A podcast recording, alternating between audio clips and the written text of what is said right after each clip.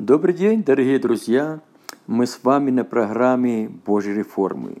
Сегодня мы продолжаем чтение книги и будем царствовать на земле.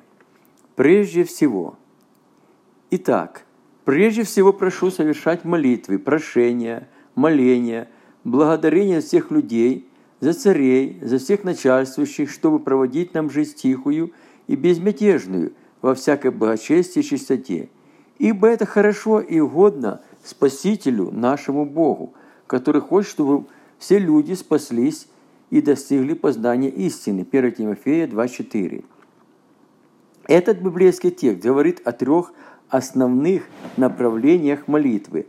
Апостол Павел просит своего сотрудника Тимофея, чтобы эти молитвы совершались прежде всех остальных молитв. Павел показывает и на порядок, в каком они должны совершаться – он разделил молитвы, предложенные Тимофею, на три группы. Вначале апостол Павел говорит о молитве прошения. Для верующих вполне закономерно обращаться к Богу с молитвенной просьбой. Да, и Библия говорит, просите, и дано будет вам. Бог желает, чтобы мы постоянно нуждались в Нем и обращались к Нему в молитве прошения. Но молитва прошения не должна быть слишком многословной, чтобы оставалось место и для других молитв. А молясь, не говорите лишнего, как язычники, ибо не думают, что в многословии своем будут услышаны. Не уподобляйтесь им, ибо знает Отец ваш, в чем вы имеете нужду прежде вашего прошения в Него. Матфея 6, 7, 8. Следующая молитва, о которой говорит апостол Павел, это молитва моления. Синодальный перевод не отражает истинного значения этой молитвы. В нем сказано, что в своих молитвах мы должны постоянно умолять нашего Небесного Отца. К большому сожалению, многие верующие твердо стоят в, этих принципах, в этой позиции и не желают отступать от нее. Но это есть большое заблуждение. Такой подход к молитве делает нас беспомощными и противоречит нашему призванию. В переводе из греческого языка молитва моления является молитвой заступничества. Мы должны быть решительны в своих молитвах – если после молитвы прошения в соответствии с Божьей волей на пути нашей просьбы встают преграды, необходимо употреблять полномочия власти, данные нам Богом. Такая молитва есть еще и молитва веры, так как строится на Божьих обетованиях. Вот даю вам власть наступать на змеев и скорпионов и на всю вражую силу, и ничто не повредит вам. Луки 10, 19. Заступническая молитва дает нам право стать молитвенный пролом за людей, изнемогающих от демонического гнета. Бог дал нам власть и право противостоять нашему противнику дьяволу, но это возможно только при полном покорности Богу. Итак, покоритесь Богу, противостаньте дьяволу и убежит от вас. Иаков 4.7. Апостол Павел показывает и на молитву благодарения, которая следует за заступнической молитвой. Молитва благодарности – самая важная молитва в нашей молитвенном служении Богу. Она отражает в себе совершенную Божью волю для нас. Являясь независимой молитвой, такая молитва должна иметь место во всех наших молитвах. Обращаясь к Богу в молитве прошения, в соответствии с Божьей волей, мы уже благодарим Бога за ответы, приготовленные для нас Богом.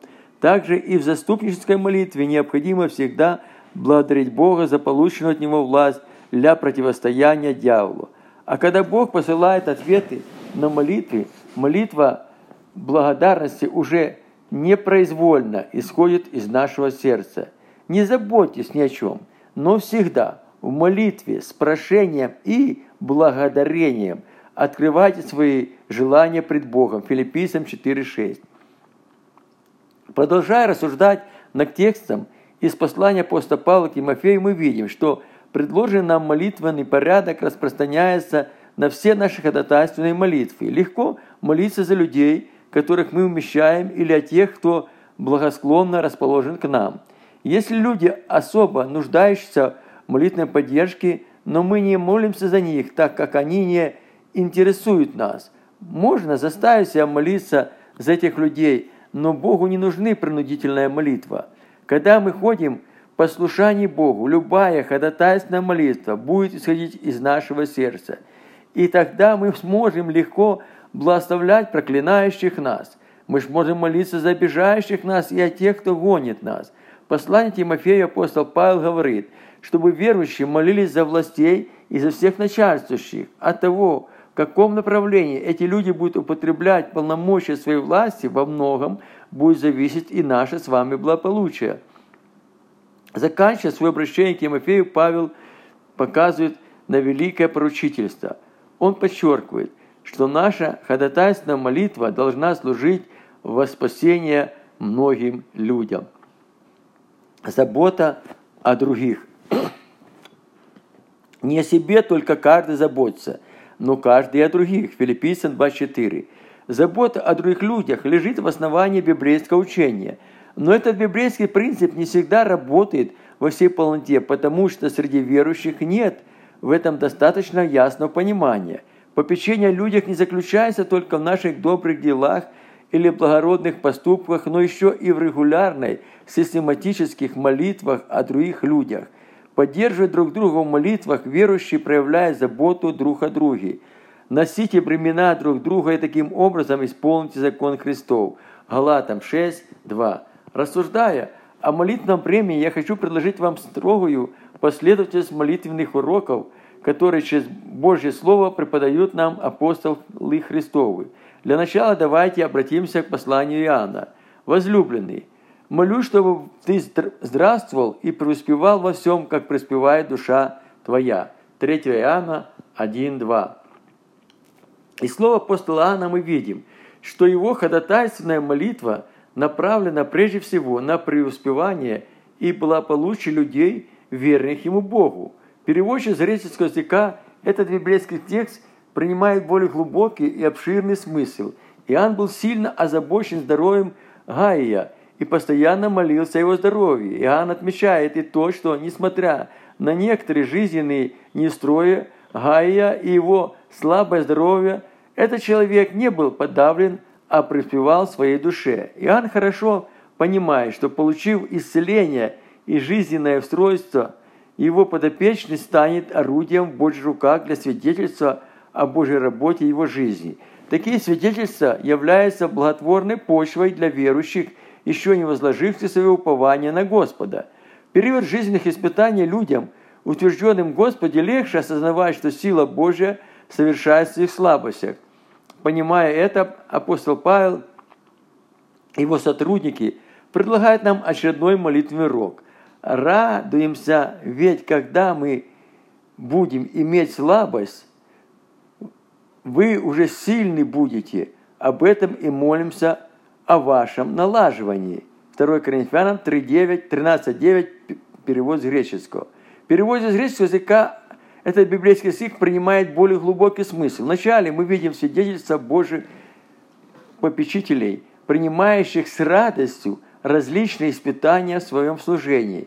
Божьи служители знают, что благодаря этому их подопечные будут сильны. В этом же послании апостол Павел говорит, что Божья сила совершается в слабостях. Состояние слабости и жизненные ситуации, которые Павел не в состоянии изменить, он называет своими жизненными обстоятельствами, изнуряющими его плоть.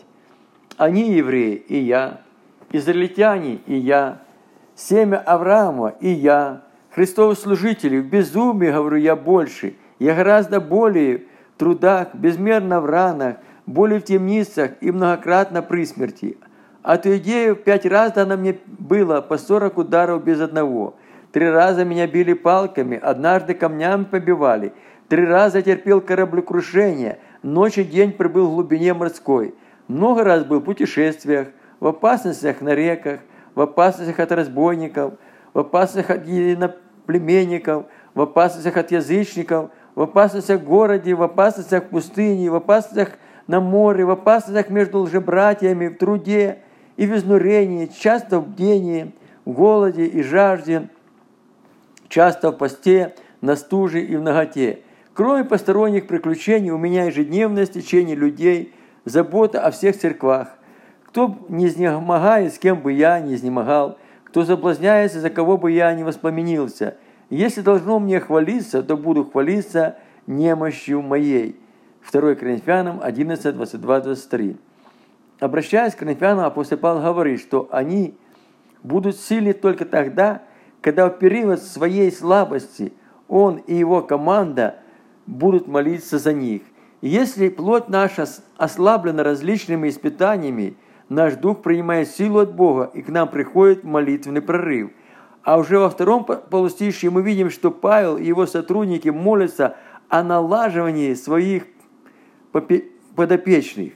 Божьи попечители желают, чтобы коринфяне до конца осознали, что Божья сила совершается в немощи, а они тогда, а не тогда, когда они сильны. Достигнув это, коринфяне смогут уверенно продвигаться вперед, усваивая дальнейшие молитвенные уроки, которые Бог им будет преподавать. Но, пожалуй, самым важным фактором в нашем служении Богу является любовь. Сам Бог есть любовь и Его любовь однажды жилась в наши сердца Святым Духом. И все же, несмотря на это, ее так постоянно не хватает в отношениях между верующими. Глубоко осознавая это, апостол Павел преподает нам молитвенный урок в это направлении. Об этом молюсь, чтобы любовь ваша еще более изобиловала в познании и всяком ощущении. Филиппийцам 1.9, перевод греческого. В отличие от синодального перевода, в подлиннике сказано не о возрастании, а о изобилии любви. Павел может, чтобы изобилие любви в познании Бога постоянно увеличилось у филиппийцам. Верующие могут возрастать духовно, но любовь должна быть всеобъемлемой. Поэтому Павел молится о изобилии любви к Богу во всяком ощущении Божьего присутствия в жизни филиппийцев. Еще один молитвенный вариант – относительно познания Божьей воли можно увидеть послание апостола Павла Колоссянам. Поэтому и мы с того дня, как об этом услышали, не перестаем молиться о вас и просить, чтобы вы исполнились познанием воли Его во всякой премудрости и разумении духовном. Колоссянам 1.9. В данном случае молитва ходатаев направлена на познание Божьей воли во всякой премудрости от Бога и в духовном понимании – Божьи попечители не желают, чтобы колосьяне в своем служении Богу полагались на логику ума, толкуя Божьи истины по человеческой мудрости. Имея попечение о церкви, апостолы не только увещевали ее посредством Божьего Слова, но и регулярно молились, чтобы это Слово возрастало в сердцах верующих. Их молитвы были о совершенстве этих людей и о исполнении уверенностью во всей воле Божьей. Приветствует вас Ифапрас, который из вас, который из вас раб Христа Иисуса, всегда борющийся за вас в молитвах, чтобы вы были поставлены, совершенны и исполнившиеся уверенностью во всей воле Бога. Колоссянам 4.12, перевод с греческого.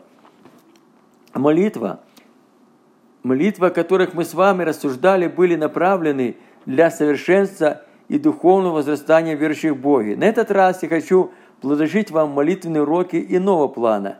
Всегда, во всякой молитве, за всех вас принося с радостью молитву мою, за ваше участие, благовествование от первого дня и до ныне. Филиппийцам 1, 4, 5. Верующие, имеющие служение благовестников, постоянно нуждаются в систематической молитвенной поддержке – Находясь на передовой, эти люди часто испытывают на себе сильные демонические атаки. Если мы желаем видеть преуспевающих, чем дело благовестия, нам необходимо хорошо усвоить этот молитвенный урок и начать регулярно молиться за трудящихся на Божьей Ниве. И не только за тех, кто уже трудится, но и за других делателей, предназначенных Богом для работы на Его Ниве.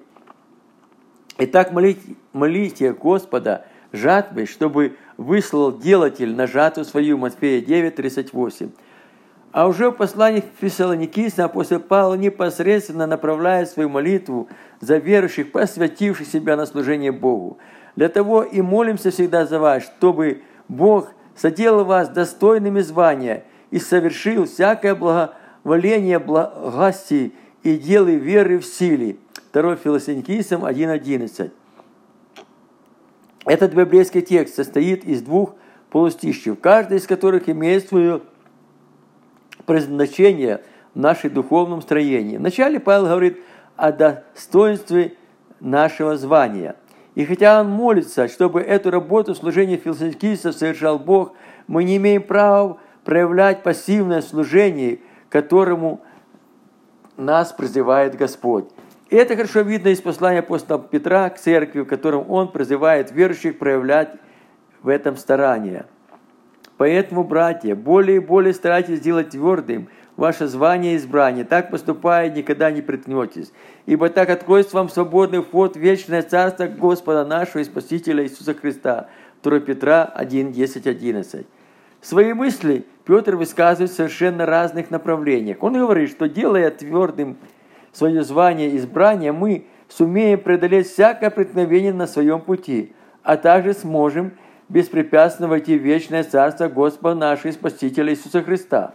А в послании к апостол Павел говорит следующее. Каждый оставайся в том звании, в котором призван. Обращаясь к фессалоникийцам, Божий служитель расширяет их ведение для их призвания. Итак, я узник, Господи, умоляю вас поступать достойно звания, в которое вы призваны. Ефесянам 4.1. А уже послание к евреям апостол Павел подводит итог сказанному о нашем звании в Господе. Итак, братья, святые участники в небесном звании, уразумейте те посланника и первосвященника исповедания нашего Иисуса Христа. Евреям 3.1. Давайте снова вернемся к посланию Фессалоникийца и посмотрим, о чем говорит второе полустишье текста в переводе с греческого языка. «И исполнил всякое благое намерение доброты и дело веры в силе». Своей ходатайственной молитве за верующих в Фессалоникийской церкви апостол Павел просит Бога исполнить свои добрые намерения во благо этим людям – он просит о том, что, чтобы то, что совершает вера в их жизни, было в силе. Когда мы молимся за проблемы других людей, Бог побуждает своих молитвенников молиться за нас. Это могут совершенно быть незнакомые нам люди, но во время молитвы Святым Духом их Дух ходатайствует за нас пред Богом. Иногда во время истолкования языков можно услышать, о чем ходатайствует Дух. В это время силу ступает молитвенный бумеранг. Также и Дух подкрепляет нас в немощах наших, ибо мы не знаем, о чем молиться, как должно. Но сам Дух ходатайствует за нас воздыханием изреченными. Испытывающий же сердца знает, какая мысль у Духа, потому что Он ходатайствует за их по воле Божьей. Римлянам 8, 26, 27. Молясь за других людей, мы имеем полное право просить их молиться за нас – в это время вступает в силу еще один молитвенный бумеранг, в основании которого лежат принципы закона сеяния жатвы. Что человек посеет, то и пожнет. Если мы регулярно будем сеять свою молитву за других людей, то непременно пожнем ходатаев, молящихся за нас. Итак, как хотите, чтобы с вами поступали люди, так и вы поступайте с ними, ибо в этом закон и пророки. Матфея 8, 12. Когда Божьи служители в своей молитве пред Богом ходатайствуют – а других верующих, они приобретают себе молитвенников. Через их молитву служение служителей Божьих становится еще более успешным. Хорошим примером этого есть молитвенное служение апостола Павла. Павел очень умело использовал молитвенный бумеранг, и благодаря этому его служение было успешным. Прошу вас, братья, через Господа нашего Иисуса Христа и через любовь Духа побороться вместе со мной в молитвах за меня – Богу, чтобы я был избавлен от неубеждающихся в Иудее служение мое, которое в Иерусалиме было приятно святым, сделалось. Римлянам 15, 30, 31, перевод с греческого. В переводе с подлинника, в отличие от синодального перевода, видно, что апостол Павел просит не просто молиться о нем, но побороться вместе с ним в молитве. Павел желает избавиться от людей, которые, возможно, невозможно убедить, что мы оправдываемся не законом, а искупительной жертвой Христа. Такие люди всегда стоят преградой служения благодати. Только молитвенная борьба в согласии с другими верующими избавляет нас от этих людей. Апостол Павел хорошо понимал, что успех его служения во многом зависит от постоянной в молитве. Имея мудрость от Бога, Павел приобретал молитвенников и тогда, когда на пути его служения не было особых препятствий. Братья – Молитесь и о нас. 1 Фессалоникийцам 5.25. Даже находясь в тюремном заключении, апостол Павел не перестает верить в молитвенный прорыв. В это время он посылает послание к колоссянам и просит, чтобы они поддержали его в молитве. Павел верил, что благодаря молитве согласия он выйдет на свободу и вместе со всей командой будет продолжать служение благовестия. Молитесь также и о нас, чтобы Бог отверг нам двери для слова возвещать тайну Христову, за которых я в узах. Колоссянам 4.3. Совершая молитвы за нужды других людей, апостол Павел уверен, что молитвенный бумеранг в нужное для него время вернется и к нему. Поэтому он не старался постоянно связывать людей молитвой о себе. Только в исключительных случаях, находясь в тяжелых жизненных обстоятельствах, Божий служитель просит молитвенников поддержать поддержку у других верующих. Следующий молитвенный урок, который преподает нам апостол Павел – суммирует все, что происходит через служение молитвенной цепочки. Когда мы направляем свои молитвы за людей, имеющих особую нужду молитвенной поддержке, Бог побуждает других верующих молиться за нас. Такая молитвенная взаимосвязь приводит не только к ответам на наши молитвы, но и благодарности Богу людей, молившихся за нас. При содействии вашей молитвы за нас, дабы задарованное нам – по ходатайству многих, многие благодарили за нас. 2 Коринфянам 1.11. Послании фессалоникийцам мы видим еще одну ходатайственную молитву. Эта молитва приводит действие Божьих посланничества. Обращаясь к Филимону, Павел говорит, что только через их молитву он придет к ним, как посланник от Бога. А вместе с тем приготовил для меня помещения, и мы надеемся, что по молитвам вашим буду дарован вам. Филиппийцам 1.22. Успех служения Божьих помазанников зависит не только от молитвы, но и от молитвы людей, которым они служат. Это еще одно звено в молитве цепочки, через которое приходит к нам великое благословение от Бога. Нельзя осуждать людей, что в силу тех или иных обстоятельств некоторые из них не имеют молитвенной комнаты. Но если в этот период времени им удалось найти свой молитвенный коридор, он непременно в свое время приведет их к молитвенную комнату. Верующие, находящиеся больш... большую часть своего времени за рулем автомобиля или имеют разъездное служение, могут и там иметь свой молитвенный коридор и даже создавать свою молитвенную комнату. Будьте постоянны в молитве, боссуйте в ней с благодарением.